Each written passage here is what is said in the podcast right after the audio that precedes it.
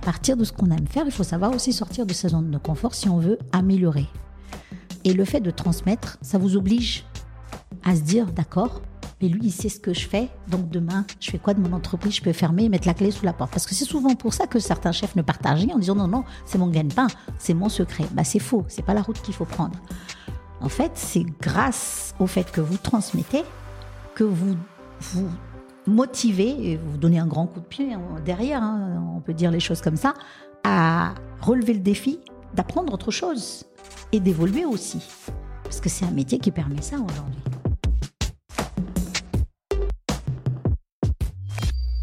L'ambition s'apprend et le succès se conquiert. Bienvenue sur le podcast Ambition. Je suis Raphaël, avec ma femme Lolita, nous vous emmenons à la rencontre de personnalités remarquables issues de la diaspora africaine. Avec Ambition, notre objectif est que vous appreniez des meilleurs. Nous allons ensemble décortiquer le parcours de personnalités inspirantes d'origine africaine ou africain de cœur. Nous allons comprendre leur manière de penser, recueillir des conseils pratiques pour que vous puissiez réussir vos propres projets. Notre invité est Ainara Madison. Aine est chef à domicile et chef événementiel. Elle dirige l'entreprise Saveur des îles. Merci à Aine pour son partage, car nous avons pu aller dans le détail dans son parcours, dans ses choix et dans son métier de chef. Nous l'avons invité car en plus d'être une des chefs les plus brillantes de sa génération, son parcours force l'admiration. Elle a fait une reconversion sur le tard. Après 18 ans de carrière dans la gestion de patrimoine, elle veut devenir chef et surtout une véritable ambassadrice de la cuisine malgache à l'international. Elle représente notamment Madagascar lors du village international de la gastronomie et lors du salon du bien manger. Nous avons évidemment abordé son parcours du combattant, son expérience en restaurant étoilé, sa méthode d'organisation, sa gestion du stress et sa collaboration avec la startup Meet My Mama. Nous avons particulièrement apprécié la partie où nous avons parlé de son style de management, car un ou une chef doit avoir du leadership en cuisine et aimer la transmission. Et sur ces quelques mots, nous vous laissons faire connaissance avec Ainara Madison. Bah écoute Ain, super content de t'avoir. Euh, ça fait très plaisir. Ça fait deux ans que je t'ai connu, on s'est aperçu, euh, mais sans jamais vraiment eu, avoir eu l'occasion de discuter, de, de vraiment faire connaissance. Donc je suis très content. Euh, je voudrais aborder avec toi ton parcours. Euh, explique-moi un peu comment tu es passé de conseillère en gestion de patrimoine à chef à domicile. C'était quoi le déclic et qu'est-ce qui t'avait donné envie de faire ça? D'abord, bonjour, merci de me recevoir. Alors, effectivement, comment j'ai fait pour passer de l'un à l'autre? Eh bien, c'est très. Euh, j'ai fait à peu près presque 18-20 ans dans le domaine de la finance. J'ai fait un petit peu le tour et euh, ce qui me tenait le plus à cœur, c'était surtout d'être très proche des clients, de pouvoir les suivre. Et puis j'avais cette frustration de ne pas avoir un retour immédiat sur ce que je proposais en fait. Et je cherchais quel était le métier qui pouvait correspondre, mais que j'aime bien aussi parce que ça doit correspondre à ce que j'aime faire, vu qu'on s'amuse pas à changer de métier tous les quatre matins. Et donc en cherchant pas très loin, en fait, je me suis dit, ce que j'aime faire, c'est la cuisine aussi. Ça fait partie de ce que j'aime faire. Ça fait partie de mes passions. Une de mes grandes passions, c'est la cuisine. Et donc, euh, je me suis dit, pourquoi pas la cuisine? Puisque je cuisine depuis l'âge de 10 ans. Euh, mon père, ma mère m'ont appris, mes grands-mères, mes tantes. Et donc, je me suis dit, pourquoi pas euh, en faire un métier, tout simplement, quelque chose que j'aime. D'accord. Et c'était pour toi évident de, te reconvertir? C'était quoi le, le euh, déclic? De passer de l'un à l'autre, c'est vrai que c'est une décision qui est pas simple à prendre pour tout le monde. Euh, mais pour moi, comme je voulais vraiment changer de, de métier, et puis j'avais, j'étais en pleine recherche de ma mission de vie, et à travers la cuisine, en fait, j'ai tout trouvé tout simplement. Donc c'était une évidence pour moi. Après, pour pouvoir faire cette activité, évidemment, ça nécessite ce qu'on appelle une professionnalisation. Et pour se professionnaliser, eh bien, il fallait passer par euh, une reconversion professionnelle via une formation professionnelle. D'accord. Voilà. Bah, J'aimerais bien comprendre un peu euh, qu'est-ce que tu as fait pendant ces 17, 20 ans euh, de conseiller en gestion de patrimoine. Enfin, tu, faisais quoi euh, au quotidien? C'était qui tes clients? Ben, Mes clients, ben, c'était euh, les fonctionnaires, c'était les particuliers, c'était les entreprises, c'était les associations, voilà, de tout âge. Et donc, je proposais tout simplement des solutions à leurs besoins au quotidien pour pouvoir les couvrir, pour pouvoir les protéger, pour pouvoir, pour qu'ils puissent se construire leur patrimoine tout simplement, et puis ben, préserver leur leur avenir. Donc, je les accompagnais dans, la mise en place des solutions, en partenariat bien évidemment avec des partenaires financiers, et euh, leur apporter les solutions adéquates qu'ils avaient besoin, et aussi s'adapter à chaque situation parce que les situations de chacun évoluent. Ils ont des enfants, ils déménagent, ils se séparent.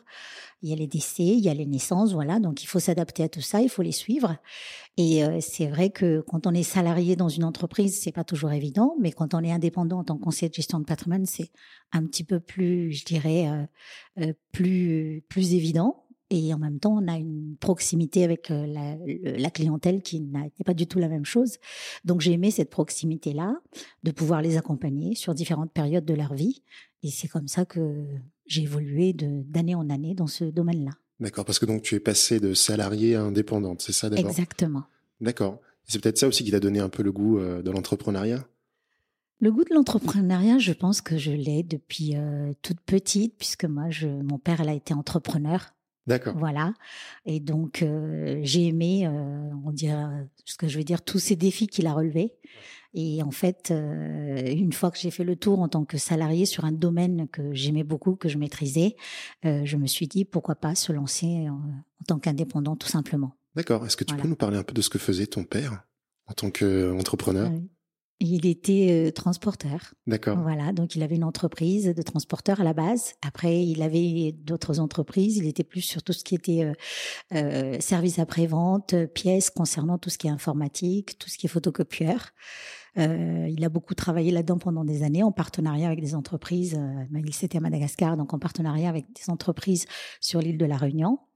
Et puis voilà, il a fait ça toute sa vie. Et euh, il a aussi monté, euh, enfin, il a aussi beaucoup cultivé à la campagne. Donc, il avait ses terres, il avait ses cultures de pommes, il avait une ferme.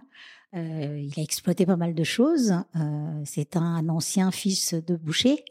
Donc, chez nous, on mangeait beaucoup la viande. Il travaillait beaucoup la viande. Donc, depuis toute petite, en fait, je baignais dans la cuisine déjà. Ouais, c'est ça. C'est déjà l'amour du produit déjà qui était venu assez tôt. Tout à fait. Et Comment c'est du coup s'est traduit cet apprentissage de la cuisine euh, avec tes parents? Bah, c'est très simple, c'est la vie qui fait que, bah, en fait, euh, moi j'ai déménagé avec ma mère, euh, les enfants, on a déménagé avec ma mère à l'île de la Réunion parce que ma mère travaillait à l'île de la Réunion. Euh, elle pouvait pas quitter son poste sur l'île de la Réunion. Mon père, il faisait le va-et-vient entre la Réunion et Madagascar, et elle avait comme métier délégué médical. Et donc, en tant que déléguée médicale, elle fait beaucoup de routes, même si la réunion, elle est petite. Elle fait beaucoup de routes dans la journée, donc elle est fatiguée le soir. Et mon père me disait, puisque j'étais l'aînée des filles, me disait, bah voilà, il faut que tu sois capable de remplacer ta mère en ce qui concerne la cuisine, de prendre le relais pour que quand elle rentre le soir, elle soit pas trop fatiguée, parce que c'est très dur son travail. Et donc, c'est comme ça que mon père m'a appris, ensuite ma mère aussi m'a apprise. Et du coup, euh, de fil en aiguille, euh, j'étais capable de, bah, de produire le repas du soir pour la famille, tout simplement. Euh, et après, en grandissant, bah, mes parents aimaient beaucoup recevoir à la maison. Euh, on recevait toujours, c'était toujours la maison du monde, on va dire. Donc il y avait les amis qui venaient de partout, de, la France comme de Madagascar, euh, ou les amis de la Réunion qui venaient manger tout le temps à la maison. Et donc il fallait être en mesure de, recevoir. Donc on apprenait les protocoles, comment il fallait faire, parce qu'elle était très à cheval là-dessus. Euh, les repas, la mise en place de tout. Donc je l'aidais beaucoup, je la relayais beaucoup. Et c'est comme ça que j'ai eu le goût de, bah, de recevoir les gens. D'accord. Et tu es resté à La Réunion pendant combien de temps? À l'âge de 11 ans jusqu'à l'obtention de mon baccalauréat. Donc moi, je suis arrivée en France à l'âge de 19 ans. Voilà. Et du coup, c'est là qu'est venue du coup l'assurance? C'était par choix? C'était par... Euh, Ce n'était pas par choix du tout. Euh, parce que figure-toi que en arrivant en France, euh, j'ai voulu reprendre euh, parce que j'ai eu un petit temps où j'ai dû donc travailler en extra, donc j'ai un peu touché à la restauration, mais cette fois-ci c'était en salle. Donc j'ai découvert le milieu de la restauration et puis ça m'a déjà plu à l'époque. Et donc, je me suis dit, bah tiens, pourquoi pas faire un BTS, puisque je viens d'avoir mon bac, je vais faire un BTS. Et ça a été très compliqué parce qu'à l'époque, il fallait absolument avoir fait le parcours de CAP. Et donc, c'était très compliqué pour pouvoir quand tu as un bac général, d'atterrir sur une formation, euh, on va dire, professionnelle euh, liée à un métier. Et euh, à l'époque, j'avais déjà rempli des dossiers de candidature, notamment pour l'école Ferrandi, dont je ne savais pas l'importance à l'époque, Et, et puis, bah, récemment, en déménageant, j'ai vu dans les cartons le, le dossier d'inscription et je me suis dit, mais en fait, il n'y a pas de hasard, parce qu'à l'époque, déjà, ça me titillait. Sauf que c'était peut-être pas le bon moment, tout simplement. Euh, et donc, euh, j'ai mis ça de côté. J'ai travaillé en cherchant du travail. Je suis tombée sur une plateforme téléphonique, donc dans le, ce qu'on appelle le télémarketing, tout simplement. Euh, j'ai travaillé pour Téléperformance à une époque pendant quelques mois et j'ai découvert en fait l'assurance là puisque j'ai été formée pour travailler sur un site dédié pour l'assurance. Et c'est comme ça que j'ai commencé le domaine de l'assurance et ensuite les prêts immobiliers et ensuite euh, euh, conseiller en gestion de patrimoine. Donc voilà. Et euh, quand tu te reconvertis, euh, c'est quoi le comment tu fais? C'est quoi la, la, méthode que tu utilises? Tu te renseignes auprès de qui? Tu tu tu es aidé par qui? Parce que je suppose que c'est pas évident dans ce, euh, surtout à l'époque, mais maintenant c'est beaucoup plus facile, mais je pense qu'à l'époque c'était pas évident de. Bah, en 2015, euh, en fait, euh, moi donc suite à, j'ai négocié mon départ quand j'étais salariée. avant de commencer en tant qu'indépendante, donc j'ai eu la chance de bénéficier d'un bilan de compétences par le Pôle Emploi, par, par une boîte extérieure. Et en fait, en faisant le bilan de compétences, euh, il s'est révélé que je pouvais travailler notamment dans tout ce qui était métier de bouche. Euh, tout ce qui était manuel également, puisque j'aime beaucoup tout ce qui est manuel. Et en fait, euh, métier de bouche, je me suis dit, mais quel métier de bouche? Je peux pas être euh, pâtissière, je peux pas être boulangère, mais donc c'est en tant que cuisinière dans ce cas-là. Et donc, j'ai commencé à contacter tout simplement en cherchant une formation. Euh, parce qu'à partir du moment où j'ai dit je vais faire, je vais changer de métier, je dis je vais chercher la formation. Donc, quelle formation je vais trouver? J'ai décroché le téléphone, j'ai appelé euh, tout ce qui était Greta, donc formation pour adultes, puisque entre autres, je suis une adulte. Donc, du coup, euh, je pouvais plus revenir à l'école comme euh, comme avant, mais il fallait donc chercher une formation pour adultes. Et je suis tombée sur le Greta de Melun, qui m'a dit qu'ils avaient une formation de CAP de cuisine et qu'ils avaient une porte ouverte. Je crois que j'ai dû les appeler vers le mois d'octobre, quelque chose comme ça. Ils avaient une porte ouverte vers le mois de mars, je crois. Et euh, j'ai dit d'accord, ok, inscrivez-moi. Et puis euh, le, le, temps a passé. Moi, entre temps, bah, je, me suis passionnée encore plus pour la cuisine. Donc tous les soirs, quand je cuisinais à la maison, je faisais toujours une assiette de présentation, une assiette que je transformais, que je revisitais, et je postais les photos tout le temps sur euh, les réseaux sociaux, via les groupes, notamment l'art de la gastronomie malgache. Et euh, en fait, de, de bout en bout, j'ai eu des, on va dire, des encouragements de ceux qui suivaient sur les réseaux pour dire mais pourquoi tu fais pas euh, c'est bien ce que tu fais euh, c'est bon ce que tu fais. Puis finalement je j'ai pris confiance au fur et à mesure je me suis dit bon bah je suis peut-être faite pour ça mais en même temps j'aime bien. Donc euh, comme je cherche un métier que j'aime où je m'ennuie jamais où je ne ferai jamais le tour parce que ça c'était très important pour moi de, de pouvoir toujours développer et faire quelque chose eh bien je me suis dit bah je vais me lancer et puis, ben, ils m'ont appelé en mois de mars en disant, Madame, est-ce que vous êtes toujours intéressée? Je dis, mais bien sûr, oui. Donc, je suis allée à la journée porte ouverte, suivi des tests et suivi d'un entretien avec euh, ben, la directrice de l'école, du Greta. Donc, je vais dans son bureau, je lui parle de mon projet, de ce que je souhaite. Voilà, j'aimerais être traiteur, traiteur événementiel, représenter mon pays dans différents événements, etc., etc. J'avais déjà mon idée. Et elle me dit, bah, écoutez, euh, il y, a la, y a la phase préqualification parce que comme vous sortez du cursus général et tout, ben après je lui dis, mais attendez, je vais vous montrer ce que je fais aujourd'hui via les photos sur les réseaux sociaux. Donc je lui ai montré tout. Et elle me dit, bon, bah, écoutez, euh, c'est clair, euh, vous accédez directement à la formation en septembre. Vous faites pas la préqualification. J'ai dit, vous êtes sûr? Elle me dit, oui, encore. Et en plus, comme vous avez un bac plus deux, du coup, ben, vous allez euh, tout simplement euh, être, euh, comment dirais-je, dispensé des matières générales. Ah, je dis, mais c'est tout bénef ça pour moi. Et c'est dure combien de temps Ça dure un mois? Elle me dit, mais parfait. Mais je dis, mais comment ça se finance? Et c'est là qu'elle me dit, bah, vous inquiétez pas pour ça, je m'en occupe. Je dis, mais attendez, moi, mes droits à Pôle emploi, j'en ai plus. Donc, comment je peux faire? Elle me dit, vous inquiétez pas, vous allez vous réinscrire au Pôle emploi, même si vous avez plus de droits. Vous demandez une attestation au Pôle emploi, comme quoi ben, il ne, vous ne bénéficierez plus de rien. Et moi, je m'occupe via le conseil régional. Et en fait, c'est le conseil régional qui a financé en grande partie ma formation, tout simplement. Et j'ai démarré ma formation comme ça. Ouais. En neuf mois. Ouais, génial. Bah, merci beaucoup pour ces infos parce que je sais qu'il y a beaucoup de mamans qui, notamment des mamans gaz, qui cherchent à faire justement cette reconversion-là et avoir autant d'infos, c'est génial. Et toi, comment tu reçois l'information quand elle te dit, euh, euh, quand elle voit un peu ton book euh, mmh. de cuisine, bah non, tu as du talent. J'ai, bah, ça m'a rassuré que j'étais sur la bonne voie.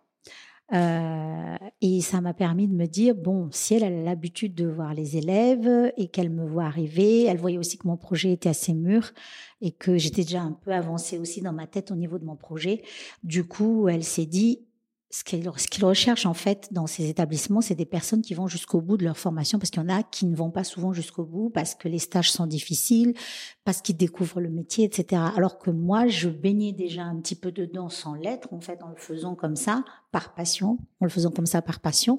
Et du coup, ça m'a ça lui a permis en fait de se dire mais non elle ira jusqu'au bout elle va elle va avoir son diplôme en fait parce qu'ils ont des taux de réussite qui leur permettent d'avoir des subventions etc etc et donc c'était important pour eux de de de, bah, de recruter quelqu'un qui dont ils pouvaient en être sûrs qu'elle allait qu'elle irait jusqu'au bout.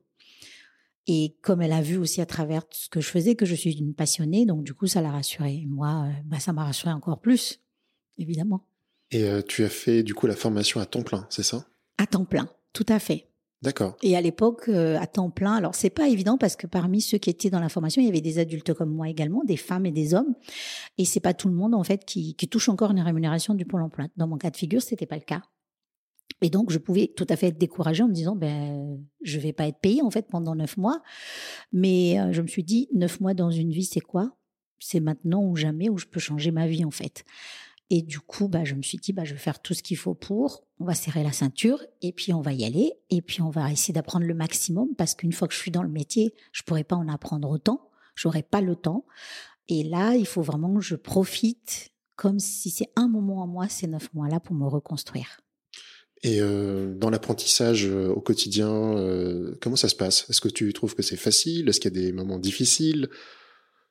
Alors, euh, la formation en elle-même, c'est pas une formation qui est facile, c'est pas c'est pas difficile, mais c'est pas simple non plus. Ça demande de, de l'investissement, de l'investissement personnel, de l'investissement sur. Euh, ben, il faut être curieux, il faut vouloir, il faut donner de son temps, beaucoup de son temps. C'est un métier qui te demande beaucoup de ton temps. Donc même en étant élève, il y a, on était plusieurs élèves, il y en a qui cherchaient des stages et qui ne voulaient pas faire des stages le week-end.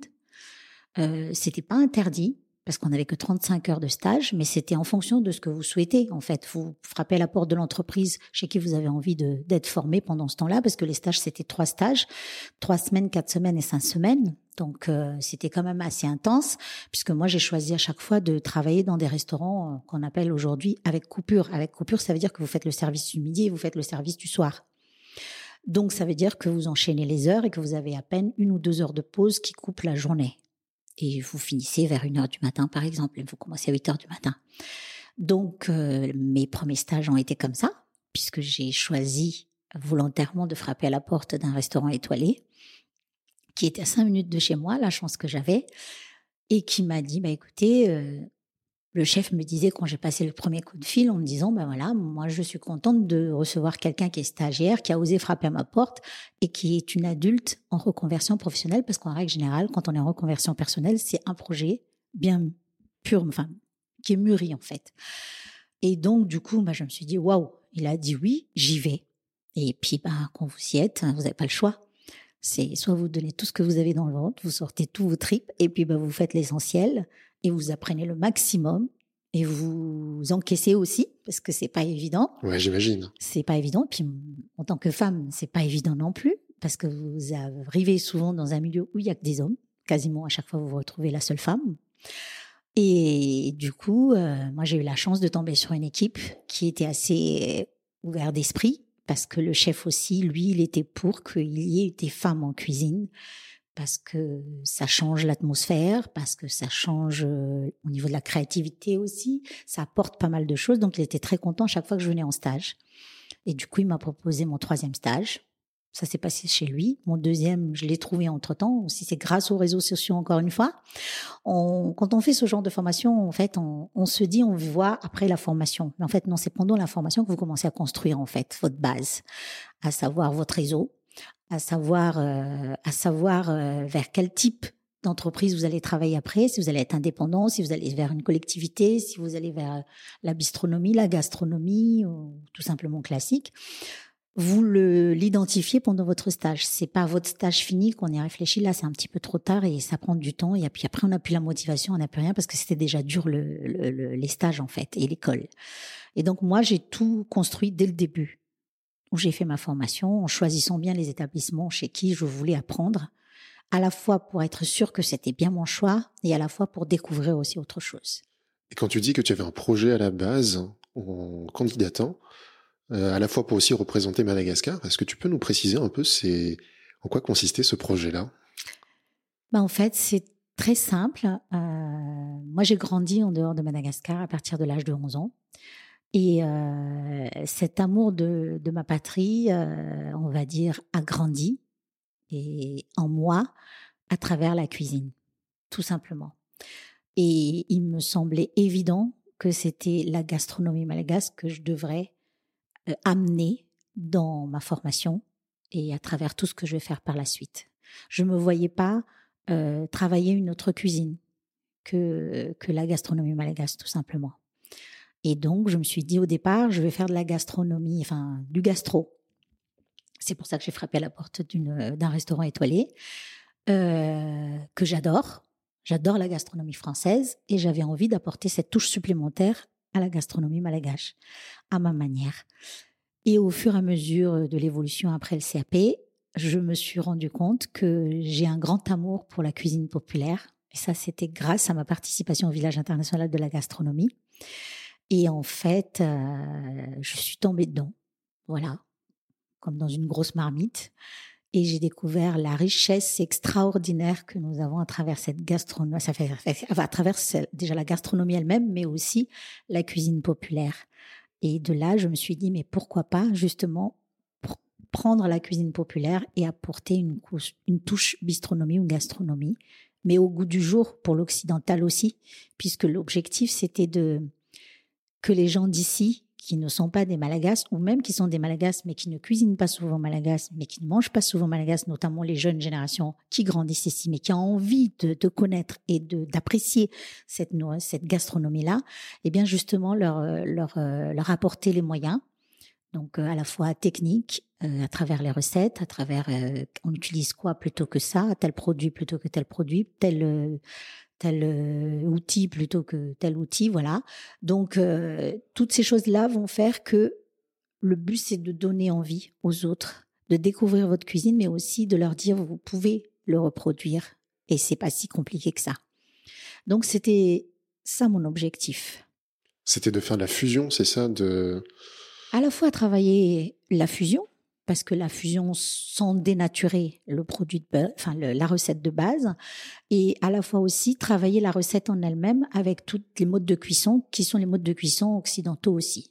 Voilà. Et comment tu comment tu travailles cela? Est-ce que tu comment tu expérimentes? Tu enfin c'est comment vient en fait l'idée euh, parce que je sais que tu es passé sur Stavou mais on en parlera quand tu mm. moi j'ai regardé comment tu as revisité ton Weinsbourg et à la mm. télé mais comment tu comment vient l'idée? Est-ce que c'est c'est quoi les inspirations? Ben, en fait, euh, déjà, il y a l'inspiration et puis il y a la technicité. Et euh, c'est là où je trouve que c'est super important de mettre le doigt sur la professionnalisation, c'est-à-dire d'avoir fait le CAP était très important pour moi, puisque ça m'a permis, la gastronomie française, elle est très riche là-dessus, justement, les méthodes de cuisson, les techniques, euh, bah, toutes les techniques, on les apprend, hein, comment tailler les légumes, pourquoi on taille de telle façon plutôt que de telle façon, comment on fait une sauce, comment on cuit, pourquoi on cuit au four plutôt qu'on cuit euh, sur le feu, pourquoi on cuit au feu et ensuite on cuit au four, enfin voilà, plein de technicités.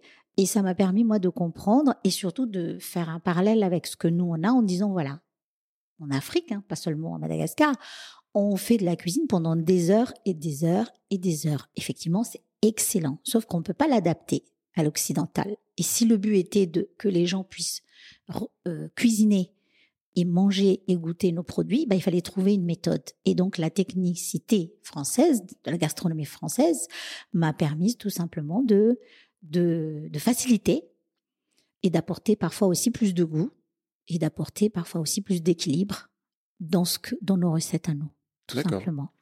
Et comment tu testes euh, Tu as un petit labo chez toi Tu Je cuisine, c'est souvent mes amis, la famille, parfois les clients qui sont qui testent. Voilà. C'est-à-dire que quand vient l'inspiration, euh, je peux je peux vous parler d'une anecdote où euh, il y a un, un, client qui me commande la charmangue et euh, moi, je lui dis, écoutez, je vais vous faire quelque chose que... Je vais vous préparer quelque chose, mais je l'ai jamais fait avant. Donc, je l'ai préparé pour le client. C'était la charmangue avec le Saint-Jacques. Avec euh, une pointe d'huile de truffe. La charmangue à la malgache, mais en apportant une touche un peu plus gastronomique. Et donc, du coup, je mets dans les petites verrines. Je suis chez le client, chef à domicile. Je mets dans les petites verrines, puis j'attends. J'attends de voir les premières bouchées. Deuxième bouchée, je vois qu'ils ont fini la verrine. Je regarde l'un à l'autre. Je vois que personne ne parle. Je dis, ah, ça doit être bon. Et puis ensuite, euh, je leur pose la question, alors ça a été? Et ils me regardent, mais oh, il y a quelque chose qu'on... C'est explosif en bouche. Et puis je, les laisse continuer. Puis à la fin, je dis, bah maintenant, je vais vous avouer un petit secret. C'est que vous êtes mes cobayes aujourd'hui. C'est la première fois que je le fais. Alors, je suis très ravie que ça vous plaise, parce qu'à partir de maintenant, je vais le faire et je vais le proposer aux autres. En tout cas, je vous remercie beaucoup pour ça. Et ils étaient étonnés, et puis là, je leur dis, mais par contre, ce qui m'intéresse, c'est qu'est-ce que vous auriez apporté comme critique constructive? Parce que ce qui m'intéresse, c'est que l'un et l'autre, qu'est-ce que vous en pensez? Un peu moins de ci, un peu de ça, etc. Et puis là, ils se mettent à me donner tout, tous les critiques possibles qui permettent tout simplement d'améliorer en fait. Et moi, je suis très ouverte à ça. Mes clients, euh, au tout début, je me rappelle, je les engueulais quand ils me faisaient pas de retour. Quand ils me faisaient pas de retour, je les appelais, je les envoyais des SMS en disant comment c'était. Quand ils me disent tout était bon, je dis non, non, non, tout était bon, mais encore. Vous avez forcément quelque chose à me dire puisque mon goût n'est pas forcément votre goût. Donc, vous, vous auriez aimé que ça soit comment? Et puis le client, il me dit Ah oui, j'aurais peut-être aimé qu'il y ait un peu plus de ci ou de ça, ou un peu plus de mangue, ou un peu plus de ci. Et du coup, avec tout ce qu'on me dit, en fait, j'essaie de trouver le juste milieu pour apporter quelque chose qui peut convenir à tout le monde. Voilà. C'est ce qui me permet d'avancer au quotidien aussi. Ah, c'est très intéressant parce que comment tu as appris à justement à recevoir la critique? Parce que je sais que c'est toujours pas évident quand tu es restaurateur de, mmh de, voir quelqu'un débarquer, faire des commentaires sur TripAdvisor ou La Fourchette. Euh, toi, comment tu... J'en fais ma force. Oui. J'en fais ma force. C'est très simple parce que ça... Quand je te disais au départ de notre entretien que c'était pas le bon moment à l'époque pour, pour moi de faire la cuisine et que je suis arrivée que maintenant, c'est qu'il me fallait certainement un certain parcours avant. Et dans ce parcours, en tant que conseiller de gestion de patrimoine notamment, j'ai fait pas mal de séminaires de développement personnel. Et dans le cadre des séminaires de développement personnel, on apprend à essuyer les objections, à répondre à ça, à on apprend à accepter les critiques, qu'elles sont constructives, on apprend que l'échec c'est pas négatif du tout, au contraire, c'est très positif. On apprend que la vie est un apprentissage en fait perpétuel, voilà, et que les répétitions, et eh bien voilà, et que copier, dupliquer, il y a rien de mal, au contraire. Donc j'ai appris tout ça pendant quelques années. Et ça a mûri dans ma tête et dans ma façon d'être aujourd'hui, dans ma façon de vivre aujourd'hui, que ce soit personnel ou professionnel, j'essaie de les appliquer au mieux. Ouais, ok, euh, génial. Et je voudrais revenir un peu sur ton expérience euh, chez, chez le chef étoilé. Euh, comment il s'appelle? Chef Eddie Creuset. D'accord. Et tu me dis que c'était difficile, mais quel était ton quel poste tu occupais là-bas? Bah, quand vous êtes en CAP de cuisine, on est commis de cuisine. D'accord? On est commis d'office. Et en fait, euh, quand vous êtes commis, quand vous êtes stagiaire tout court, vous commencez par tout ce qui est épluchage. Vous pouvez éplucher 20 euh, kilos de patates en une journée, comme 20 kilos d'oignons. Voilà. Vous pouvez, euh, ce jour-là, il peut ne pas y avoir personne à la planche parce qu'il a déserté ou il n'est pas là ou il en a une maladie, parce que la planche, c'est la tâche la plus difficile et c'est vraiment le noyau dans, dans une cuisine. S'il n'y a pas de planche, on pète tout le service. Voilà. Donc c'est un poste clé. qui est souvent dévalorisé, mais c'est un poste qui devrait être valorisé dans une cuisine. Eh bien, dans ce restaurant-là, les stagiaires, comme les chefs de partie, comme le second du chef, comme le chef étoilé lui-même, on était tous à la plonge quand on avait ce cas de figure. Et c'est là que j'ai appris que la cuisine, c'est comme, euh, moi j'ai une autre passion qui est le football, c'est comme au foot. C'est une équipe avec euh, un capitaine, avec un coach, et tout doit fonctionner. On y va, on finit le service et tout doit bien se passer jusqu'au bout. Si on a un qui est en défaillance, l'autre vient l'aider. Voilà. Et ça a été vraiment ça ce que j'ai appris. Et j'ai beaucoup aimé. Et en tant que commis, ben vous, vous passez à tous les postes. À la pâtisserie, comme à l'entrée, comme aux amuse-bouches, comme à la plonge, comme euh, vous faites tout. Ça fait partie de l'apprentissage et qui est vraiment nécessaire quand on intègre un milieu professionnel de connaître toutes ces tâches-là parce que c'est ce qui permet de se comprendre les uns les autres, de pouvoir fonctionner en équipe comme il faut. D'accord.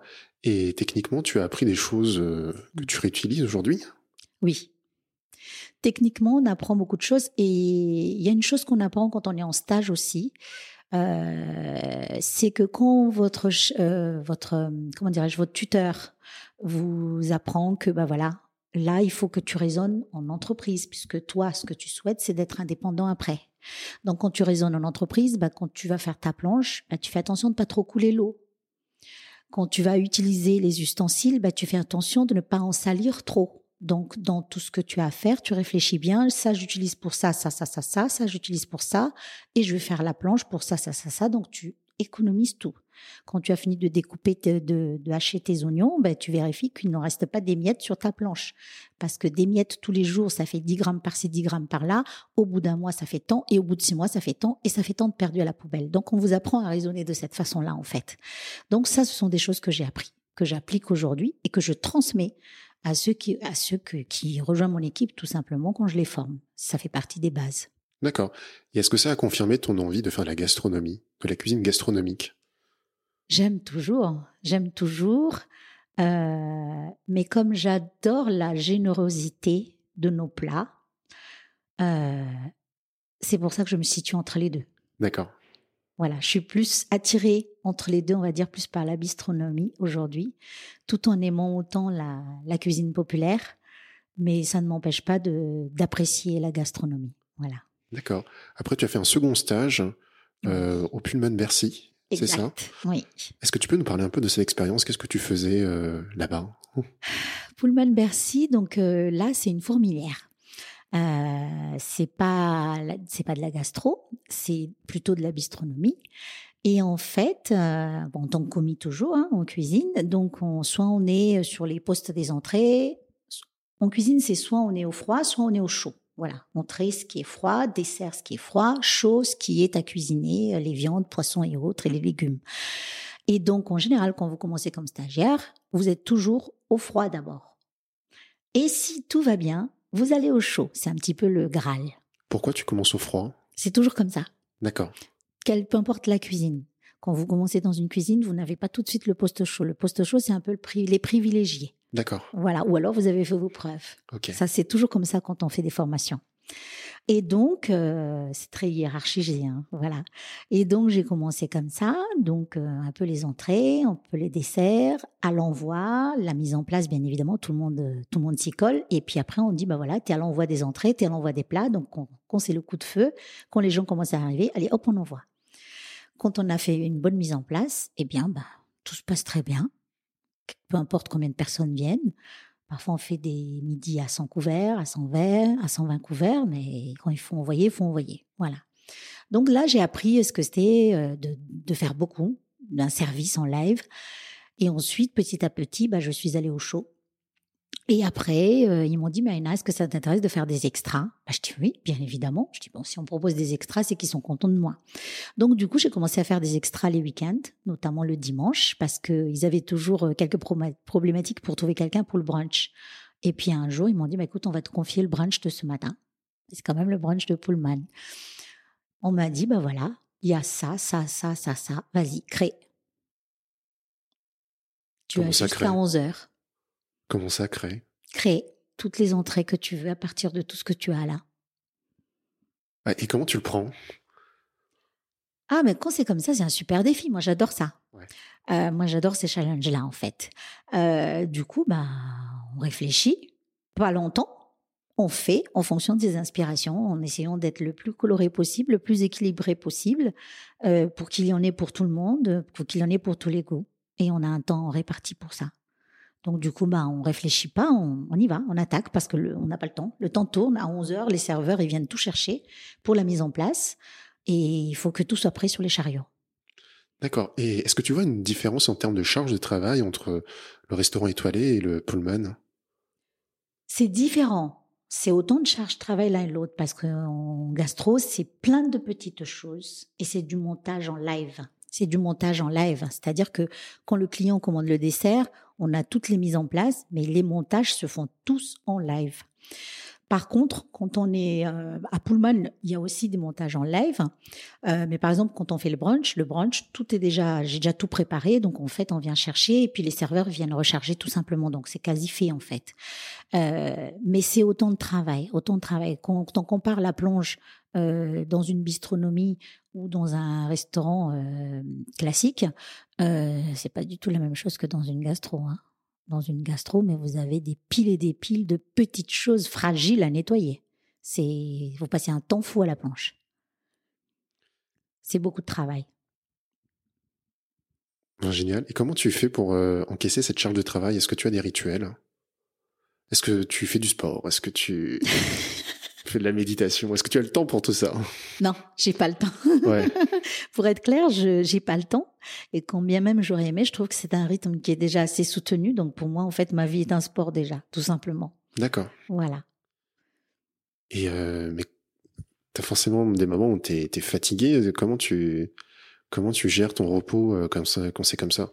Alors alors tout part en fait de la, merci encore à mes formations de développement personnel, tout part en fait de la gestion du temps, de comment vous organisez dans votre travail et dans l'organisation de votre travail, forcément à un moment donné, il faut penser à quel moment vous vous reposez.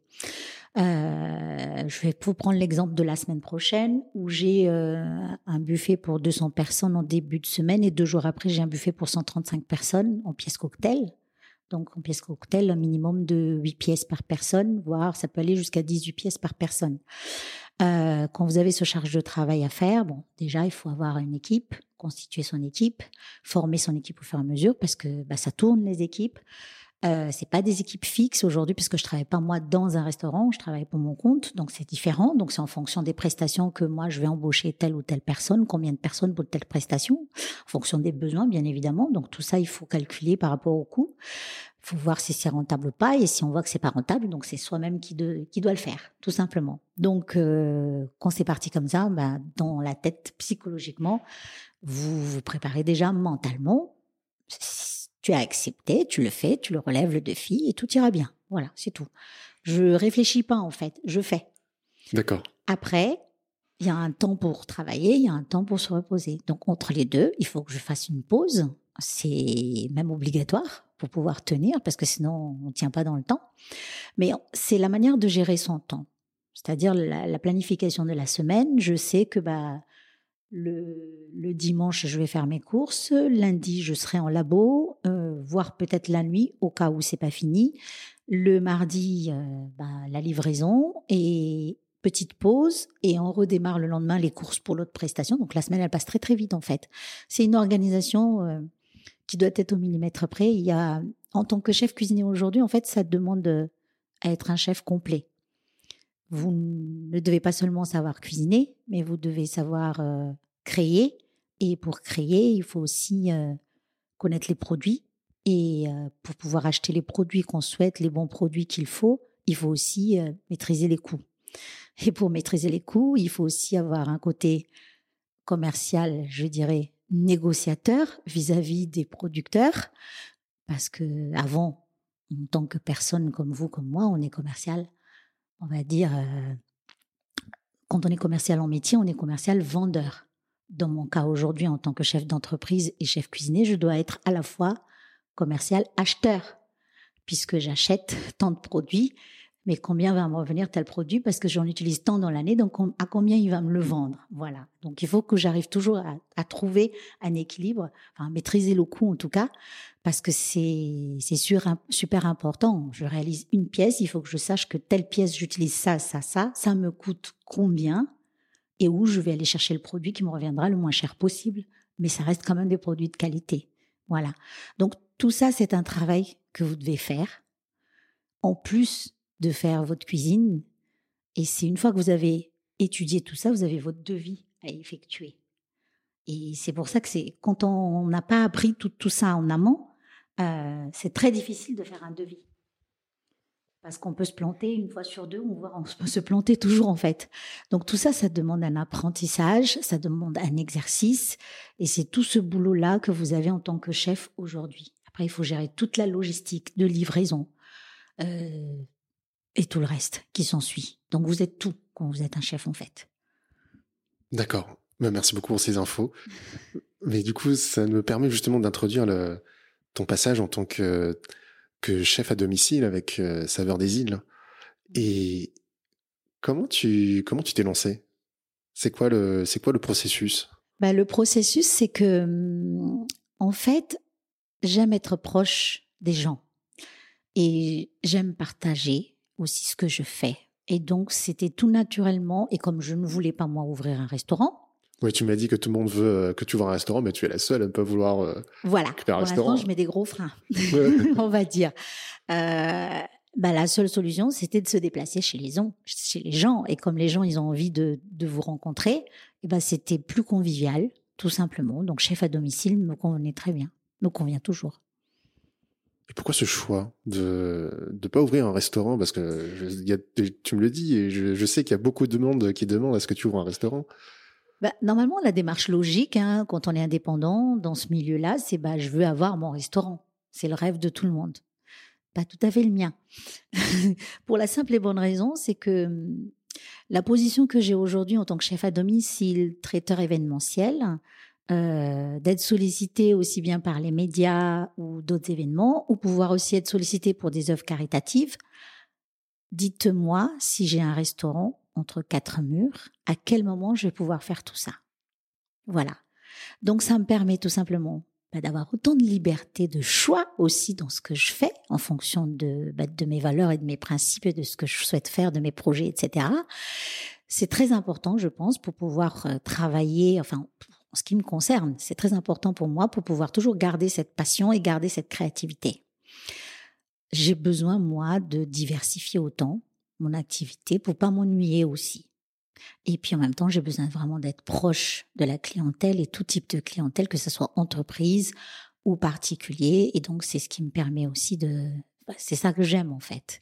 Donc, pour l'instant, je pense que dans un restaurant classique, je ne peux pas faire tout ça ou en tout cas, il va falloir que j'ai quelqu'un qui me seconde, à qui je fais confiance entièrement et à qui je vais laisser les rênes pour que je puisse y aller. Mais pour ça, il faudra du temps, il faut trouver la bonne personne, il faut former la personne. Voilà, un métier de chef, c'est aussi de savoir déléguer, parce qu'on ne peut pas tout faire. Mais tout ça, ça s'apprend aussi. Et dis-moi comment tu as trouvé ton premier client quand tu t'es lancé euh, en tant que chef à domicile? Le réseau, le réseau sociaux. En fait, c'est depuis le. Moi, j'avais opté le choix dès le début où j'ai commencé à, à, me dire je vais en faire un métier, à poster des choses via les réseaux sociaux, notamment à poster mon parcours. C'est-à-dire qu'il y a des gens qui m'ont suivi depuis que j'ai fait mes premières assiettes sans avoir commencé ma formation, qui savaient que je fais ma formation parce que j'ai posté tout en ce qui concerne cela. J'ai posté quand j'ai eu mon diplôme, j'ai posté quand j'ai fait mes stages, j'ai posté quand j'ai fait des recherches de stade et c'est comme ça que j'ai réussi à trouver le stage de Pullman d'ailleurs à Bercy puisque c'est un chef cuisinier de l'île de la Réunion qui a qui était un ami de mes amis d'enfance qui a vu le poste que mon ami a partagé, imaginez-vous bien l'île de la Réunion, d'accord, et qui m'envoie un message en privé en disant dites-moi vous recherchez bien un stage en CAP de cuisine J'ai dit oui. Il me dit, moi, je suis à La Réunion, mais par contre, j'ai des connaissances en France. Vous êtes où? Vous êtes en Ile-de-France. Est-ce que vous êtes quelqu'un de sérieux? Je lui ai dit oui, je suis très sérieuse parce que c'est vraiment le métier que je veux faire. Vous pouvez me faire confiance. Et de là, il a partagé tout simplement ma demande de stage sur euh, le groupe euh, Les disciples d'Escoffier international. Et donc de là, quelqu'un de Pullman m'a envoyé un message tout simplement en disant est-ce que vous cherchez un stage? J'ai dit oui. Et puis bah, le rendez-vous il a été provoqué dans la foulée et j'ai été prise. Le réseau est très puissant, il faut pas, il faut pas, faut pas prendre à la légère. C'est ce qui m'a toujours permis, à chaque fois que je lance quelque chose, à chaque fois que je fais quelque chose, d'avancer. Et ça a toujours, ils étaient toujours là, les gens. D'accord, c'est travailler son réseau en amont. Oui, tout à fait. Mais la chance que j'ai eue aussi, c'est, c'est l'expérience que j'ai eue dans le marketing de réseau. Donc, en tant que conseiller en gestion de patrimoine, qui m'a permis aussi de développer le réseau et qui m'a permis aussi d'utiliser le réseau à bon escient. D'accord. Et justement, est-ce que et effectivement, cette relation client-là que tu as appris avec ton expérience euh, en tant, en tant que conseiller en gestion de patrimoine, est-ce qu'il y a d'autres choses que tu réutilises aujourd'hui, euh, notamment dans le management au quotidien? Parce que je sais que tu, tu me dis, tu, tu as des compétences en vente et tout ça. Est-ce qu'il y a autre chose que tu réutilises? Tout le développement personnel.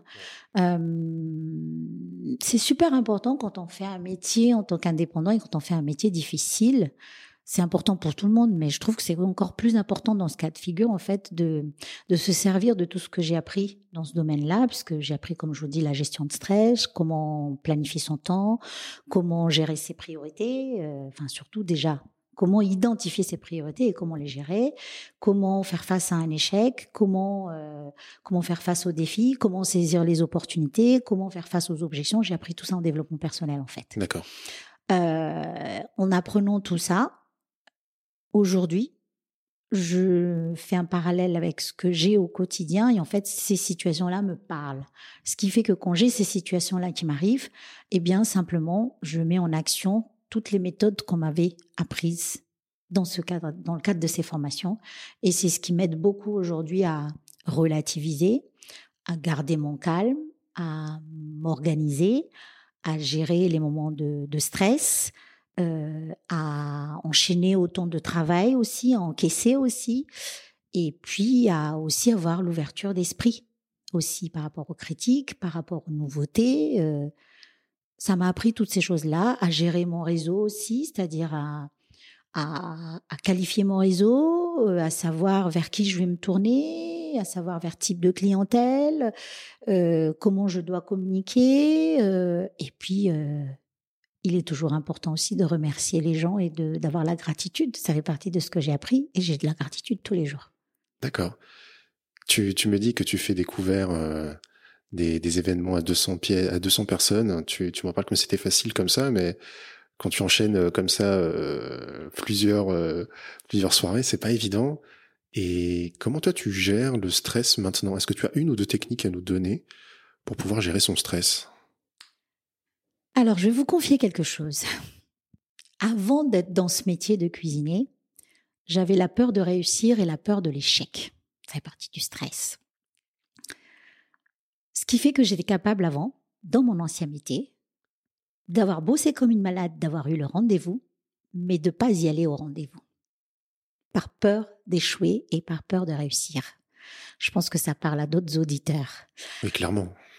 Eh bien, grâce à la cuisine et le développement personnel, en développement personnel, j'ai appris la visualisation. Et en fait, la visualisation, c'est tout simplement quand je suis dans une situation, je veux prendre l'exemple 200 pièces. Allez, il y a toujours quelque chose. Soit il y en a un qui peut pas être là, soit il y a un ingrédient difficile à trouver, soit le timing il est trop court. Il y a toujours quelque chose malgré toute l'organisation que vous mettez en place. Eh bien, moi, je pars toujours du principe quand il y a quelque chose, d'abord, je me dis, bon, si j'ai des épreuves, c'est que je dois être capable de les surmonter. Si je suis capable de les surmonter, parfait. Donc, je me dis, je visualise toujours avant que je commence quelque chose les clients qui mangent, qui sont contents, qui me disent que c'est bon et qui me font des grands sourires et merci à la fin. Je vous assure que ça marche. Psychologiquement, que ça soit difficile, qu'il y a des épreuves entre-temps, avant qu'on arrive au bout d'obtenir cette image, il y a quelque chose qui fait que tout va rentrer dans le cadre. Voilà. Tout va aller naturellement. Et au final, je l'obtiens. Et c'est exactement ce que je visualisais. Donc, c'est la, la, puissance de la visualisation, elle est très importante. Et c'est ce qui, moi, m'a permis d'effacer cette euh, peur de l'échec et cette peur de réussir. Et ce qui m'a permis, au final, de me dire, bah voilà, tu as vu la situation, elle n'était pas si simple, mais tu as été capable de le faire. Et l'essentiel, c'est que les clients, ils sont contents.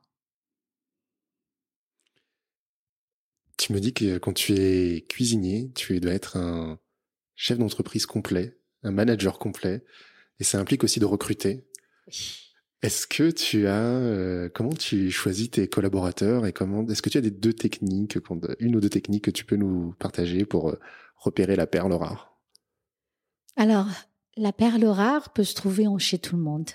En fait, moi, je recherche toujours quelqu'un qui est motivé, qui a envie d'apprendre, quelqu'un surtout qui accepte les critiques.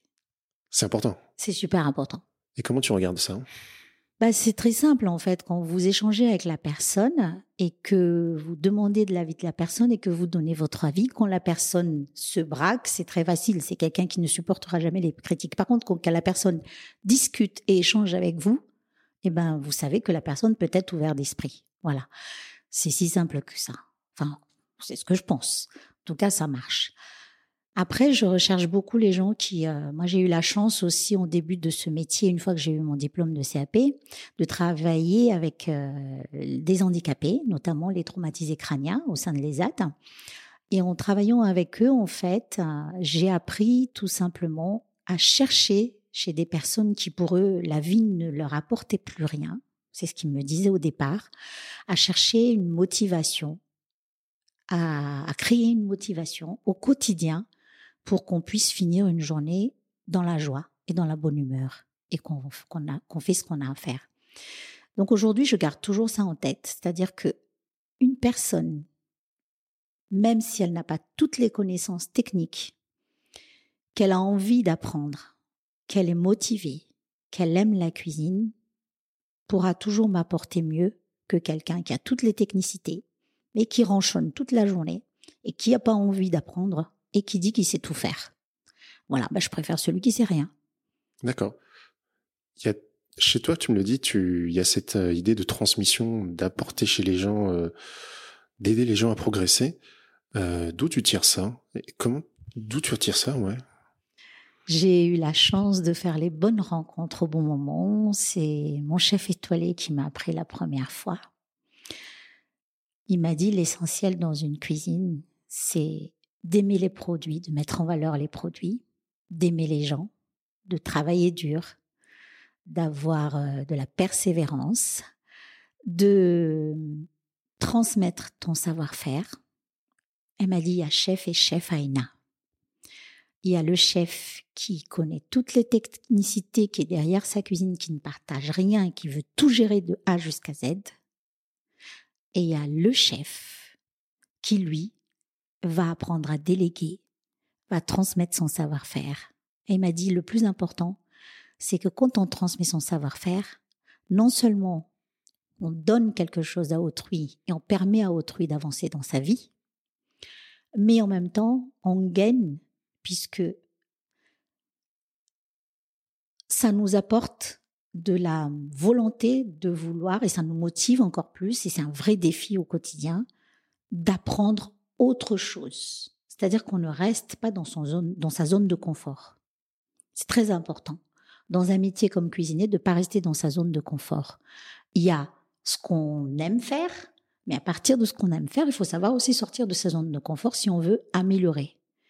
Et le fait de transmettre, ça vous oblige à se dire, d'accord, mais lui, il sait ce que je fais, donc demain, je fais quoi de mon entreprise? Je peux fermer et mettre la clé sous la porte. Parce que c'est souvent pour ça que certains chefs ne partagent rien en disant non, non, c'est mon gagne-pain, c'est mon secret. Bah, c'est faux, c'est pas la route qu'il faut prendre.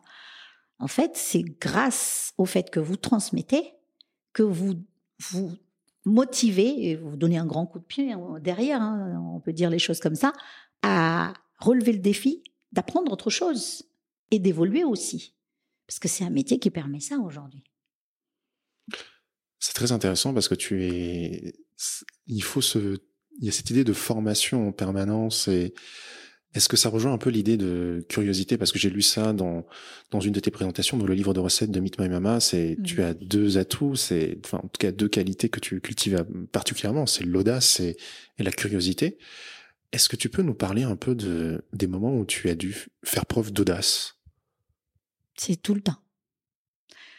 Tout le temps parce que hum, si je regarde mon parcours, ça fait depuis 2015 que j'ai fait ma formation j'ai obtenu, enfin 2017 pardon, j'ai obtenu mon diplôme en 2017 en mai. j'ai frappé à la porte d'un restaurant étoilé pour faire mon premier stage. J'ai posté sur les réseaux tout ce que je fais. Bah, je pouvais me dire, j'ai pas envie que les gens sachent, j'ai pas envie que les gens me disent si, mais qu'est-ce qu'elle fait, pourquoi elle monte sa vie, etc. Non, je l'ai posté parce que le but pour moi, encore une fois, c'était de partager mon expérience aux autres.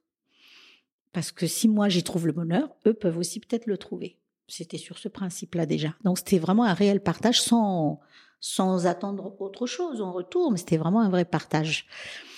Et en fait, en, faisant cette, cette démarche-là, j'arrive à, de bout en bout, à rencontrer des personnes. Quand je vous dis je rencontre les gens au bon moment, au bon endroit, pour moi, il n'y a pas de hasard dans la vie. Et en fait, quand ces opportunités, ces personnes euh, que je rencontre me donnent un projet ou me parlent d'un projet, moi j'ai appris encore une fois en développement personnel dans mon ancien métier de conseiller en gestion de patrimoine, c'est qu'il faut savoir saisir les opportunités et qu'il ne faut pas attendre d'être prêt en fait pour les saisir. C'est super important. Donc j'ai appliqué toutes les opportunités qui se présentent je l'ai saisi à partir du moment où ça correspond à mes valeurs et ma vision. Ça, ce sont les les deux critères qui sont importants pour moi. Combien même j'ai pas les moyens, combien même je ne sais pas comment je vais faire, et c'est souvent le cas, et c'est là que l'audace rentre en jeu. Et la curiosité aussi, parce que je suis curieuse de savoir est-ce que j'y arriverai?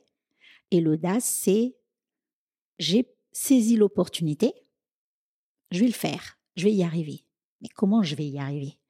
Combien même, quelque temps avant, je ne sais pas comment je vais faire, je peux vous assurer que le jour J, j'ai tout mis en place pour pouvoir le faire. C'est ça en fait le challenge. Ah, ok. Et est-ce que tu peux partager avec nous un moment difficile ou un échec que tu as vécu et comment tu t'es relevé dans ton métier de chef d'entreprise? Euh, Moment difficile, euh, bah justement, j'ai saisi la première opportunité, le premier village international de la gastronomie. Je me lance toute seule. Je cherche les partenaires, je trouve les partenaires qui ont la même vision que moi, qui ont les mêmes valeurs que moi. Mais je me lance toute seule. C'est-à-dire financièrement, tout. En mode panique, je veux réussir, je choisis de prendre des extras. Je pense qu'on a dû être entre 7 et 8 personnes à payer sur 3-4 jours. Ça demande beaucoup de budget. Je ne savais pas, je n'avais pas l'expérience de comment s'organise un village, de combien de personnes va venir, de combien de plats il me faut, mais j'étais dans l'enthousiasme de faire découvrir la gastronomie malgache au monde entier. Donc j'ai dit, je dois faire ça, ça, ça, ça, ça, ça, ça. Donc il me faut tant de personnes, donc il me faut ça, ça, ça, ça, ça, ça, ça, ça, ça. Ok. Dans l'euphorie. Il s'avère qu'à la fin, l'objectif d'avoir une visibilité est atteint, la satisfaction du client est atteint, et après il faut faire les comptes. Et quand on fait les comptes, là c'est difficile, très difficile. Mais c'est pas insurmontable. Ça, c'est une expérience qui s'est passée de débutante, mais que je regrette pas du tout, parce qu'aujourd'hui, je fais toujours un village international de la gastronomie, mais je le fais différemment, avec le recul et l'expérience. Donc, il m'a fallu, c'est pas un échec. Échec, c'est juste un mot, c'est tout. Il m'a fallu cette expérience-là pour me dire, pour en tirer des conclusions et pour me dire, ben voilà, je vais danser maintenant sur tel pied et je vais faire les choses de cette manière plutôt que de cette manière. Voilà. Il n'y a pas d'échec. Euh, tous les échecs sont constructifs, en fait, pour moi. Et donc, ça m'a permis aujourd'hui de, de mieux envisager le village. Et c'est ce qui s'est passé le dernier. Je me suis associée à d'autres partenaires qui partagent les mêmes visions et les mêmes valeurs que moi. Et ensemble, on a décidé d'en faire un village où déjà, je ne serais pas dans la même situation financière que la première. C'était l'objectif premier. Grâce à mes collaborateurs, mes partenaires. Et en même temps, de pas faire autant de plats, mais en faire découvrir quelques-uns. Donc, pas de gâchis non plus. De pas embaucher autant de monde. Donc, on a tiré des leçons du premier pour améliorer le deuxième. Et on en tirera encore des leçons du deuxième pour améliorer le troisième. Et ainsi de suite. Écoute, merci beaucoup pour euh, ce partage très sincère. Et je te tenais aussi à te remercier d'avoir fait, d'avoir participé à ce village-là parce que c'est là où je t'ai découvert. Et j'ai pour la première fois goûté ta cuisine. Euh, j'ai mangé un pied de cochon préparé par Anne. C'était délicieux. Et est-ce qu'on peut parler un peu de ton projet de restaurant éphémère? On s'achemine petit à petit vers un restaurant défini, peut-être euh, un restaurant Hein, mais c'est une, une autre étape. Est-ce que tu peux nous en parler un peu? Oui, alors euh, évidemment, faire un restaurant aujourd'hui, être euh, comme euh, les chefs que je connais très bien me disent, Aina, vous finirez dans vos, vous allez finir dans vos murs. Je dis, mais ça veut dire quoi, chef, finir dans vos murs? Ben, Vous allez finir dans votre propre restaurant. J'ai dit, non, non, non, non, non, non, non j'aime trop ma liberté. J'ai dit, mais quand même, les clients, quand ils viennent me voir, quand ils viennent sur les événements, me disent, mais où est-ce qu'on peut vous trouver? Ben, Je me dis, bah, en fait, c'est moi qui viens vers vous. Et j'ai compris, et je comprends, que c'est une vraie demande. Je l'entends, je mets dans un coin dans ma tête et j'essaye d'apporter une solution, mais à la fois qui, répond à ça, mais qui me correspond aussi pour que ce soit viable sur la durée. Avec tous mes projets, il faut que je trouve, euh, ben, on va dire, un équilibre. Donc, c'est de là est venu le restaurant éphémère. Et donc, mes, partenaires m'ont proposé de d'en faire le premier. Le premier que j'ai fait, c'était Hôtel Taxi Brousse. Je peux pas aujourd'hui échanger avec vous sans parler d'Hôtel Taxi Brousse, qui évidemment, je cuisine la cuisine populaire malgache, qui permet aux gens d'ici de voyager, d'être dans l'ambiance, comme s'ils y étaient. C'est très convivial. Voilà le, le challenge est réussi, je pense, par rapport à ça. Et donc, mais c'est en restaurant éphémère, une fois par mois. Donc j'ai eu la chance d'avoir été conviée par euh, ceux qui ont conçu cet événement euh, de participer au premier et au deuxième. Je leur remercie beaucoup d'ailleurs. On fait un gros coucou à Louve un plaisir. On fait un gros coucou à Louve et Exactement. Presta Avenue et Foumarène. Voilà. Deux gars très sympathiques. On vous les recommande. Et ce sont deux personnes qui ont cru en moi depuis le début et qui m'ont soutenu depuis le début et qui m'ont aussi appris beaucoup. Est-ce que tu peux nous raconter un peu votre rencontre? Parce que maintenant vous formez un trio mais infernal. Hein. La rencontre avec euh, donc Prestavenu, donc Louva 34. Hein, euh, j'ai été invitée à un anniversaire dans un discothèque bus, dans le discothèque bus, donc dont Louva 34 est le fondateur. Euh, et quand je suis invitée, donc je fais la rencontre de Louva 34 et là je vois qu'effectivement dans le bus il y a possibilité de faire la partie traiteur. Donc je lui dis mais tu sais je suis traiteur etc etc en formation etc etc. On fait connaissance sans plus, ça se passe bien la soirée. Puis six mois après, oui quelques mois après, je sais même plus c'était six mois d'ailleurs, il m'envoie un message en disant euh, coucou Aïn, tu fais toujours ta partie traiteur? Ah, J'ai dit oui bien sûr et tout. Il me dit bah, écoute euh, J'aimerais te tester. Alors, est-ce qu'il y a moyen que tu me fasses des propositions de devis pour ça, ça, ça, ça, ça? Quelles sont tes propositions, etc. Est-ce qu'on peut envisager de, d'éventuellement faire un essai? Ben, Je t'écoute avec grand plaisir. Il m'a fait confiance. Il m'a envoyé chez des particuliers. Je me rappellerai toujours, c'était les 40 ans de, de mariage d'un couple. Le couple n'était pas au courant qu'il y a un traiteur qui a été convié. C'est les enfants qui ont tout organisé. Les clients, je les ai jamais, les enfants, je les ai jamais rencontrés avant l'événement. Lou va tout orchestrer. Et moi, je suis arrivée le jour J avec tout. Lou est venu. On a organisé tout ça avec les enfants et les parents sont arrivés. C'était magnifique. donc, c'était une expérience de chef à domicile pour un événement important dans la vie de, de ce couple-là. Donc ça, c'était le premier événement. Puis ensuite, le deuxième s'ensuit, où il me dit, bah voilà, c'est l'anniversaire, et cette fois-ci, c'est une compatriote. Euh, ça se passe dans un bel endroit, dans un bel appartement. Il y aura à peu près 50 convives. Donc voilà, euh, je voudrais que tu me fasses un buffet cocktail cette fois-ci pour, euh, pour 50 personnes. On était parti sur, il me semble, c'était 15 pièces par personne. Donc là, j'ai commencé à m'organiser. Il me faut deux commis avec moi pour à la fois la salle, la cuisine, etc., etc. Et donc, je vais à cet événement privé. Et puis, à un moment donné de la soirée, il y a un groupe d'amis qui débarquent, euh, donc des, clients et de Louvre aussi, de connaissances, parce qu'ils se connaissaient tous, qui débarquent. Et puis, je vois un certain monsieur très jovial, euh, beaucoup d'humour. Euh, il s'agit de notre cher Fumara Fassedi, qui je ne connaissais pas et qui euh, goûte à tout et qui regoute. Et quand je repasse, qui regoute. Alors je me suis dit, soit il est gourmand, soit il fait quoi? Donc je dis rien. J'y vais et je vois qu'il dit c'est bon, il continue, il continue, et puis il me voit travailler. Et puis, euh, c'était en 2017.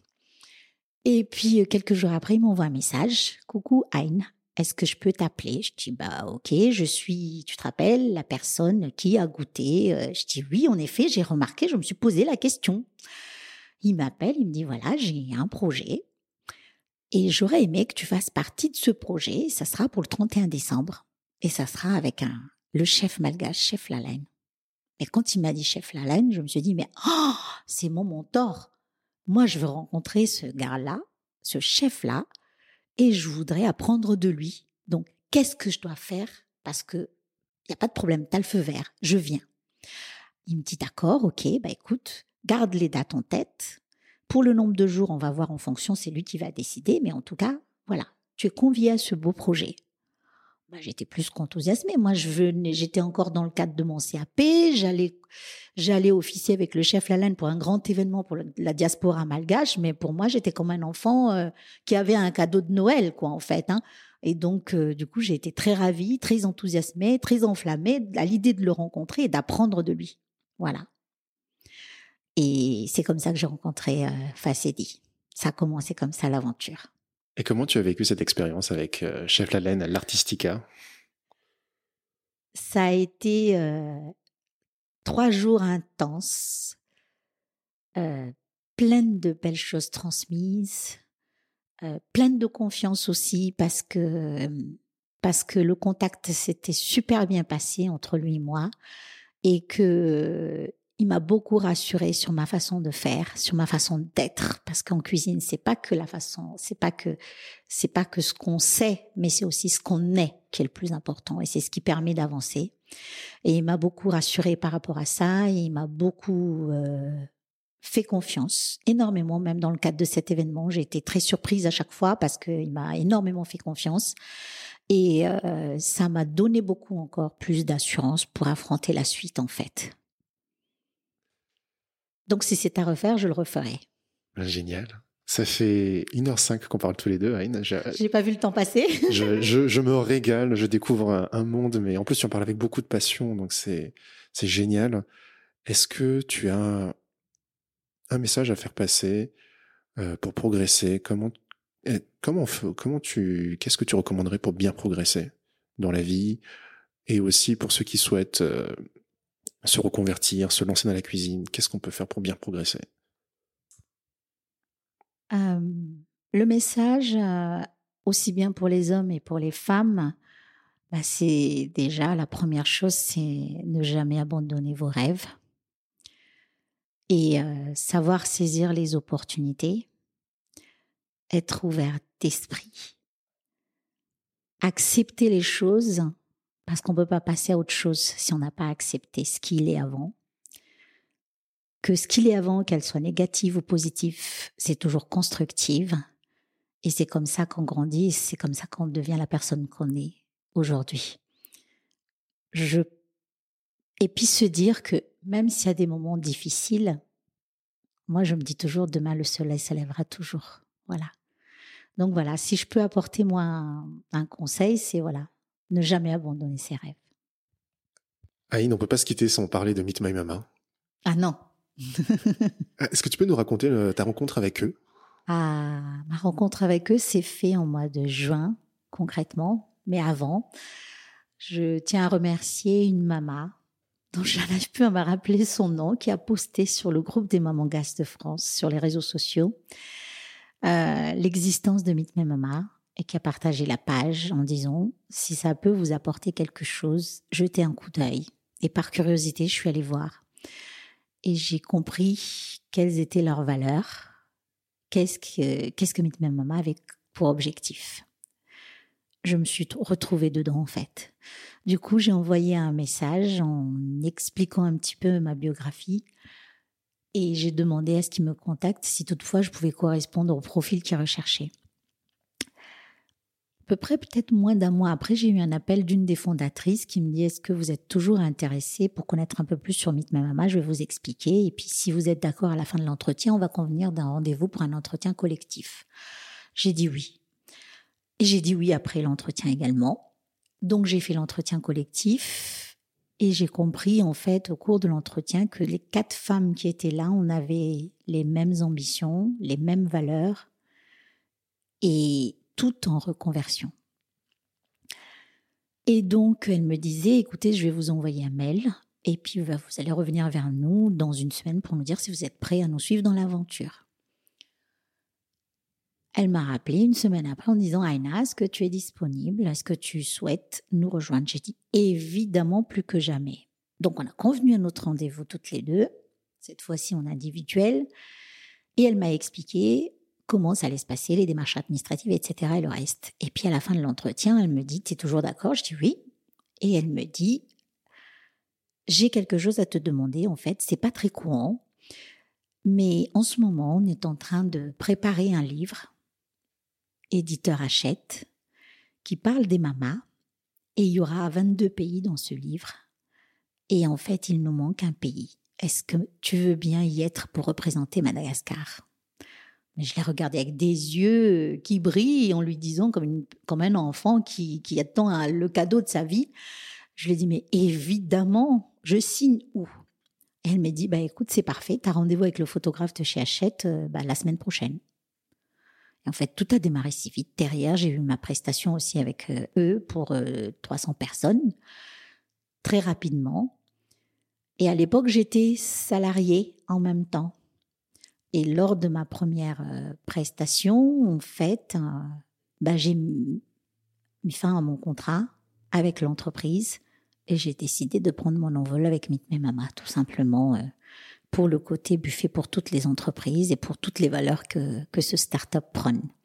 C'est comme ça que j'ai commencé avec Meet Mama. Et Meet Mama aujourd'hui m'apporte quoi? Pourquoi Meet Mama mais pas un autre? Et pourquoi je ne suis pas qu'indépendante tout court, mais aussi indépendante via Meet My Mama?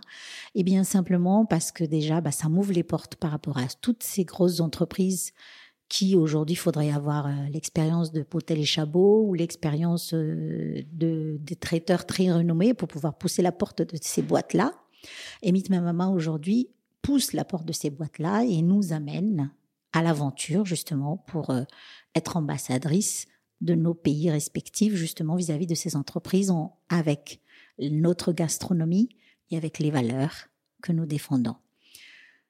Mitmama nous apporte aussi la formation nécessaire pour se professionnaliser, pour qu'on puisse vraiment être qu'indépendant tout court, nous seuls, sans aucune aide. Et elle nous enlève, on va dire, le plus gros poids que tout professionnel de la restauration qui se lance aujourd'hui, c'est-à-dire toute la partie logistique, qui est très on va dire c'est pas très agréable, mais qu'il faut faire.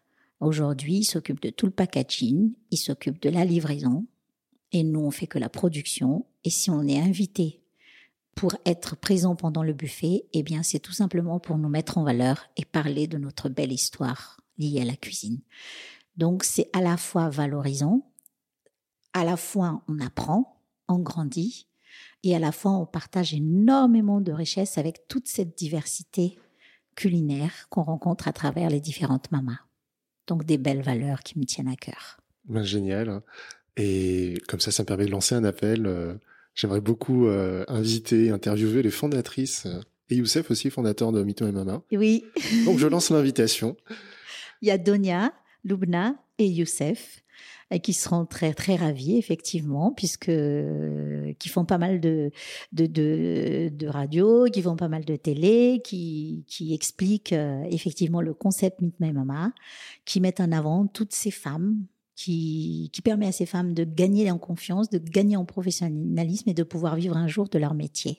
Et puis le plus important quand même des valeurs qu'elles, que nous transmettons, c'est que pour une fois, on transcrit notre savoir-faire qui a été transmis de génération en génération par nos mamans, nos grands-mères, nos papas, et qui aujourd'hui, euh, les entreprises découvrent avec grand plaisir. Super. Et avec Meet Mama, tu as participé, tu as pitché lors des Diversity Days. Oui. Euh, qu'est-ce que ça fait de parler devant 400 euh, personnes? Ah, T'es un peu plus de 400 ce jour-là. Hein. Euh, Évidemment, il y a un petit peu le piment, le stress un petit peu avant, mais euh, moi j'ai une très très bonne amie qui d'ailleurs tu connais très bien, qui est Vainal, qui me connaît très bien aussi et qui à chaque fois que je vais participer à un pitch, euh, la journée d'avant, je l'appelle et je lui dis bah voilà, j'ai un peu le trac et elle me dit mais Aïna, ne t'inquiète pas, parle comme tu sais faire avec ton cœur. Et en fait, je parle avec mon cœur, je ne prépare jamais mes pitchs et je parle de ce que j'ai envie de partager aux gens, de ce que j'ai envie de transmettre aux gens, de ce que j'aime et de mes valeurs et de pourquoi je fais la cuisine tout simplement. Oui, je, tiens à préciser à nos auditeurs que quand on s'est, quand on a pris contact, tu m'as dit, Raphaël, euh, je ne prépare mais rien, je vais parler avec mon cœur. Et je suis très content parce que ça se ressent dans notre euh, conversation. C'est plein d'authenticité et de sincérité. Donc je te remercie pour ça. Et une dernière question, on en a un peu parlé en off. Euh, sur la sur ton organisation en tant que chef, euh, comment tu prépares justement, euh, par exemple, euh, un événement à 200 personnes? Tu m'as dit que tu c'est très structuré, tu as deux as des fiches techniques, tu calcules les coûts au centime près. Est-ce que tu peux nous en parler un peu? Ben en fait, euh, une commande typique, par exemple, enfin voilà, j'ai une bonne, j'ai un bon de commande. Je regarde ce que j'ai à faire. Bien évidemment, en amont, euh, mes pièces, il y a des fiches techniques pour toutes les pièces que j'ai. Pour toutes les pièces cocktail que j'ai, j'ai des fiches techniques. Donc, qui dit fiches techniques, c'est-à-dire les détails des ingrédients qu'il y a à l'intérieur. Aujourd'hui, c'est très, très, très primordial qu'on, surtout en travaillant avec des entreprises, qu'on détaille ce qu'on a dans une pièce parce qu'il peut y avoir des gens qui sont allergiques et l'objectif aujourd'hui c'est pas de tuer les gens ou pas retrouver des gens à l'hôpital. Donc ça c'est aussi notre notre responsabilité qui est mise en cause. Donc ça c'est très important, ça fait partie du professionnalisme. Donc en faisant les fiches techniques, on détaille tout. Et comme on a un cahier des charges qui est très très très lourd parce que on s'adresse à un public, au grand public, donc c'est-à-dire à la fois des gens qui ont des allergies, des gens qui, qui sont qui mangent vegan, qui mangent végétarien, euh, qui ne mangent pas de porc, qui mangent halal notamment, et donc euh, on établit donc euh, notre catalogue sur toutes ces bases-là. Et Mama propose donc une offre équilibrée de nos voyages culinaires. Donc on a étudié les coûts, on a étudié les produits, puis il y a le côté aussi euh, RSE, c'est-à-dire responsabilité sociétale et économique, c'est-à-dire que bah, aujourd'hui, on n'utilise euh, pas de verrine, donc tout est recyclable. Euh, ça veut dire que quand je dois me présenter mon acharmang, comment les gens doivent le manger? Donc il a fallu se tracasser la tête à se dire mais comment je vais le présenter puisque c'est ça ma spécialité. Je ne vais pas faire une autre spécialité. Eh bien, simplement de se dire, bah, tel légume peut aller avec. Mais pour ça, il faut l'avoir testé, il faut l'avoir calculé le coût, il faut l'avoir travaillé pour que ça soit pratique, pour que les gens qui le mangent en une heure de temps puissent manger sans se salir et puissent trouver ça agréable et bon et sans dénaturer la recette en elle-même. Donc il y a tout ce travail-là à faire en amont qui est énorme, mais une fois que ça c'est fait, vous êtes bien tranquille, vous avez calculé le coût, etc. Donc quand vous avez votre bonne commande, vous détaillez toutes les pièces, tous les ingrédients qu'il y a dans les pièces, aussi bien en différents types de produits, mais aussi en termes de quantité et bien évidemment en termes de coût. Et ensuite, vous partez faire les courses. Et comme on fait du frais, je fais les courses toujours la veille ou juste avant d'aller en labo. Donc une fois que j'ai fait les courses, j'attaque directement la production. C'est pareil, en fonction du bon de commande, je saurai si tant de personnes, ben, il me faut tant de personnes qui travaillent avec moi. Donc, en amont, avoir réservé le labo, avoir réservé les personnes disponibles pour pouvoir m'aider pour tout ça, et toujours avoir estimé le coût pour qu'on rentre par rapport au bon de commande. Donc, c'est toujours super important tout ça. Donc, on est chef cuisinier, mais on doit gérer tout ça aussi, parce que le but, c'est d'être rentable au bout pour pouvoir gagner sa vie, pour pouvoir pérenniser et pour pouvoir continuer. Et pour pouvoir satisfaire le client aussi et répondre au cahier des charges. Donc tout ça, c'est très important. Donc une fois qu'on a fait tout ça, on cuisine. Et une fois qu'on a cuisiné, ma Maman nous allège les tâches, puisque là, moi, j'ai la chance avec eux d'avoir tout le packaging qui est livré. Donc j'ai pas à me déplacer, ça c'est déjà une grosse épine en moins et ensuite de tout dresser dans les normes. Ensuite, le lendemain, ils viennent chercher et ils livrent chez le client. Et j'ai de la chance aussi avec eux de pouvoir aller en clientèle pour pitcher, pour raconter effectivement mon histoire, pourquoi j'aime la cuisine, pourquoi je fais la cuisine, quelles sont mes valeurs et pourquoi j'utilise tel produit que tel produit. Voilà.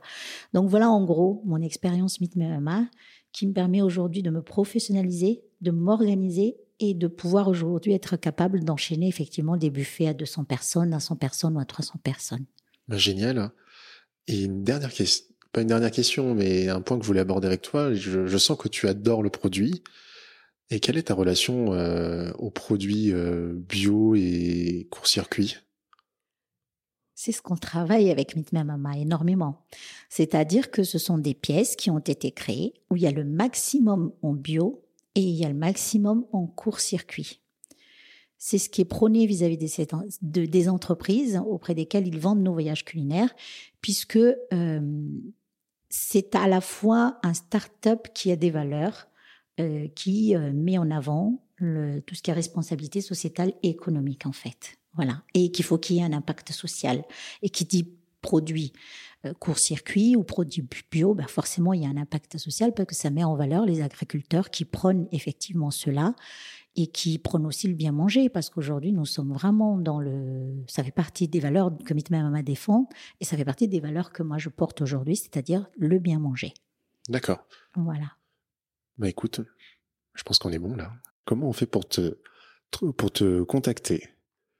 Quel est le bah, meilleur moyen pour te contacter? bah Pour me contacter, bah déjà, c'est les réseaux sociaux. Voilà, donc un petit message. Euh, sinon, par téléphone au 06 58 35 91 54. C'est le même depuis des années, ça n'a pas changé. Et notamment, euh, très bientôt, vous allez pouvoir me retrouver aussi en restaurant éphémère, cette fois-ci tous les vendredis. Tu peux nous donner l'adresse? Alors, nous serons dans le 15e, pour être bien précise, donc pas si loin d'ici et ça sera au restaurant Les Gourmands, comme le comme gourmand, disent. Attendez, hop. Et l'adresse, c'est tout récent, hein, c'est 235 bis rue Saint-Charles, Paris 15e. Donc ça sera le vendredi soir. Le chef des lieux, ainsi que moi-même, vous concoctera tout simplement des menus malgaches. Voilà.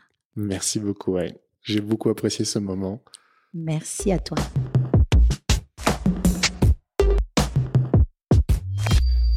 Bravo, vous êtes arrivé jusqu'à la fin de cet épisode.